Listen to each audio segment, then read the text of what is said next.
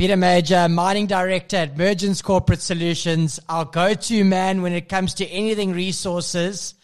Peter, when I saw Impala's mandatory offer to all shareholders of RB Plats, I just thought it's been more than six weeks since we last spoke. I knew I couldn't go another week without it. I would have started having night sweats about the resource counters on the JSE.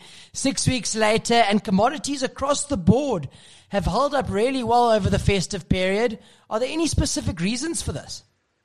Yeah, I think there's a lot of specific reasons commodities have held up. One of them is called the virus. Two of them is called world growth.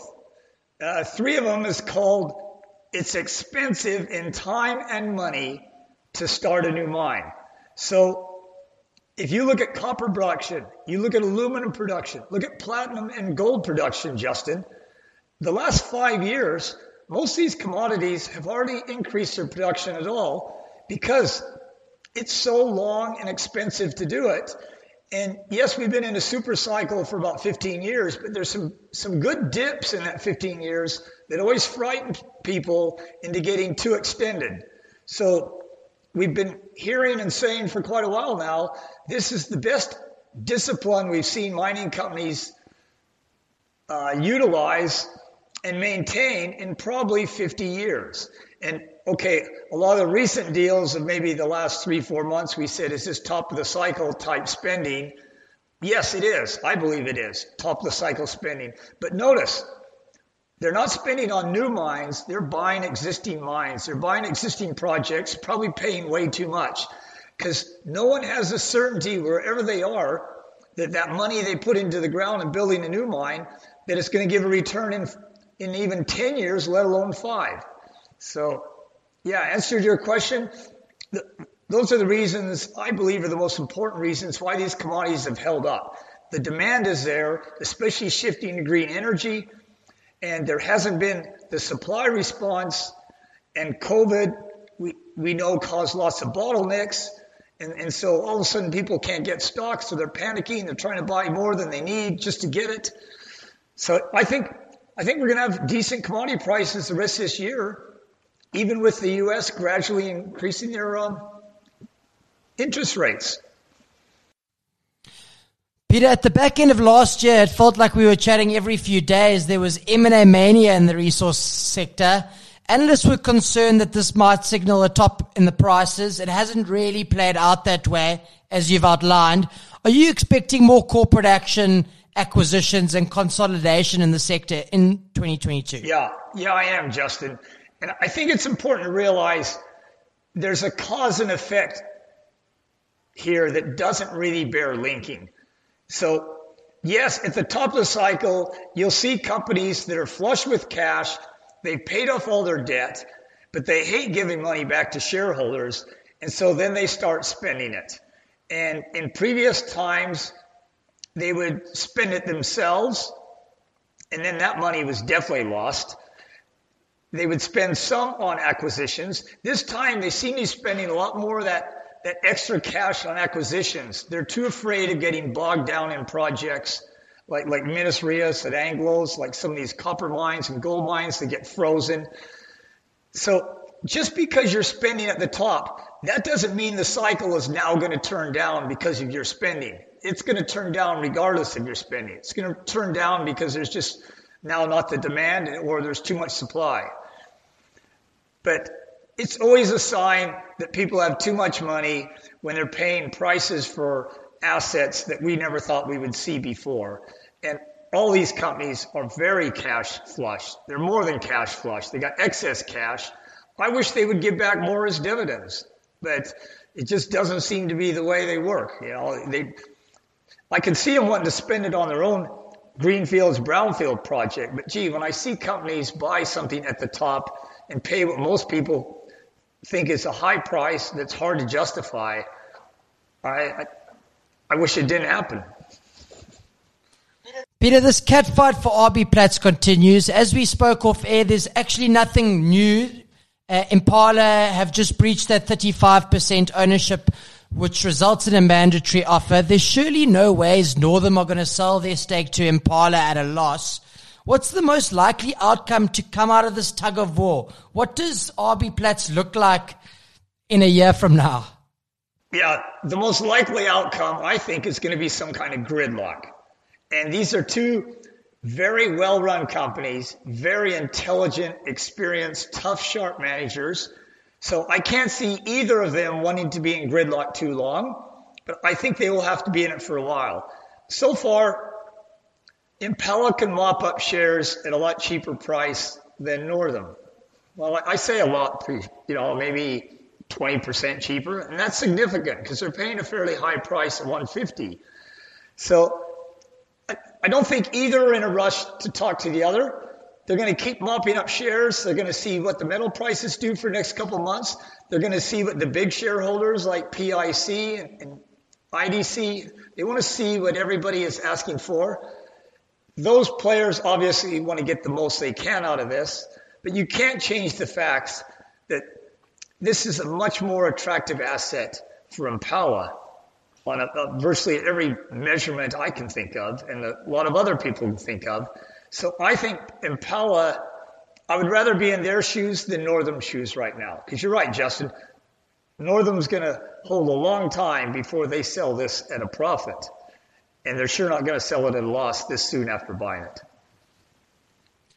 Iron ore has rallied nicely off its lows, still far behind the highs set middle of last year.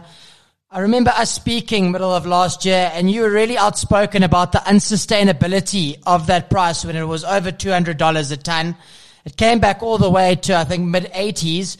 But what do you think the long term sustainable iron ore price is? And what does this mean for JSE listed producers such as Kumba and Afrimat?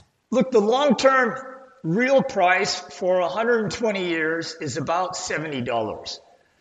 And Justin, I think that is a very sustainable price. I don't think there's an existing producer out there who doesn't have all in costs below 70.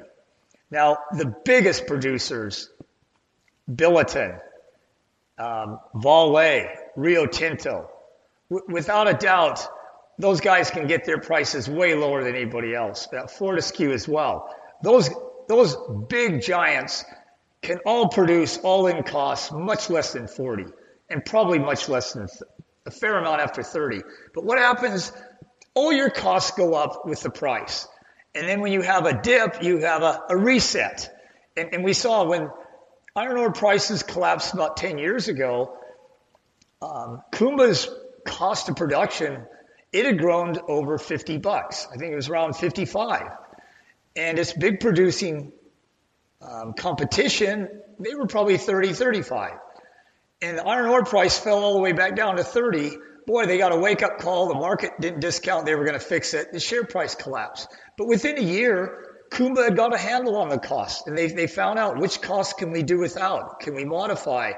So I don't doubt all the producers have a lot higher costs than are sustainable than they'd want. But as long as this iron ore price stays at 126, it's hard to exercise real tight cost control. Um, but there, there's no way this price can be sustainable at $100 because it, it's going to bring in a lot more producers.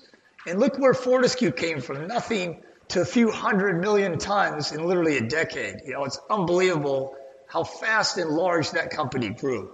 So this has got to be the hardest commodity, I think, to sustain its current price. Is iron ore at 125? It, it must be the best short of all the commodities. Maybe oil. Maybe coal. Peter, Alf- Alphamin came up on my radar this week, up 50% this year alone in the first two trading weeks. A 20 billion rand company, so not small by any standard.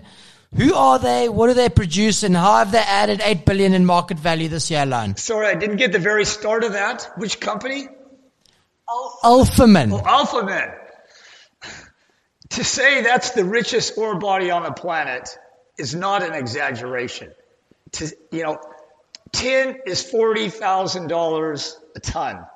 And I'm not sure I've seen any tin mine that averaged 1% ore body, run of mine ore 1%. You know, maybe Tin used to and a couple in the DRC.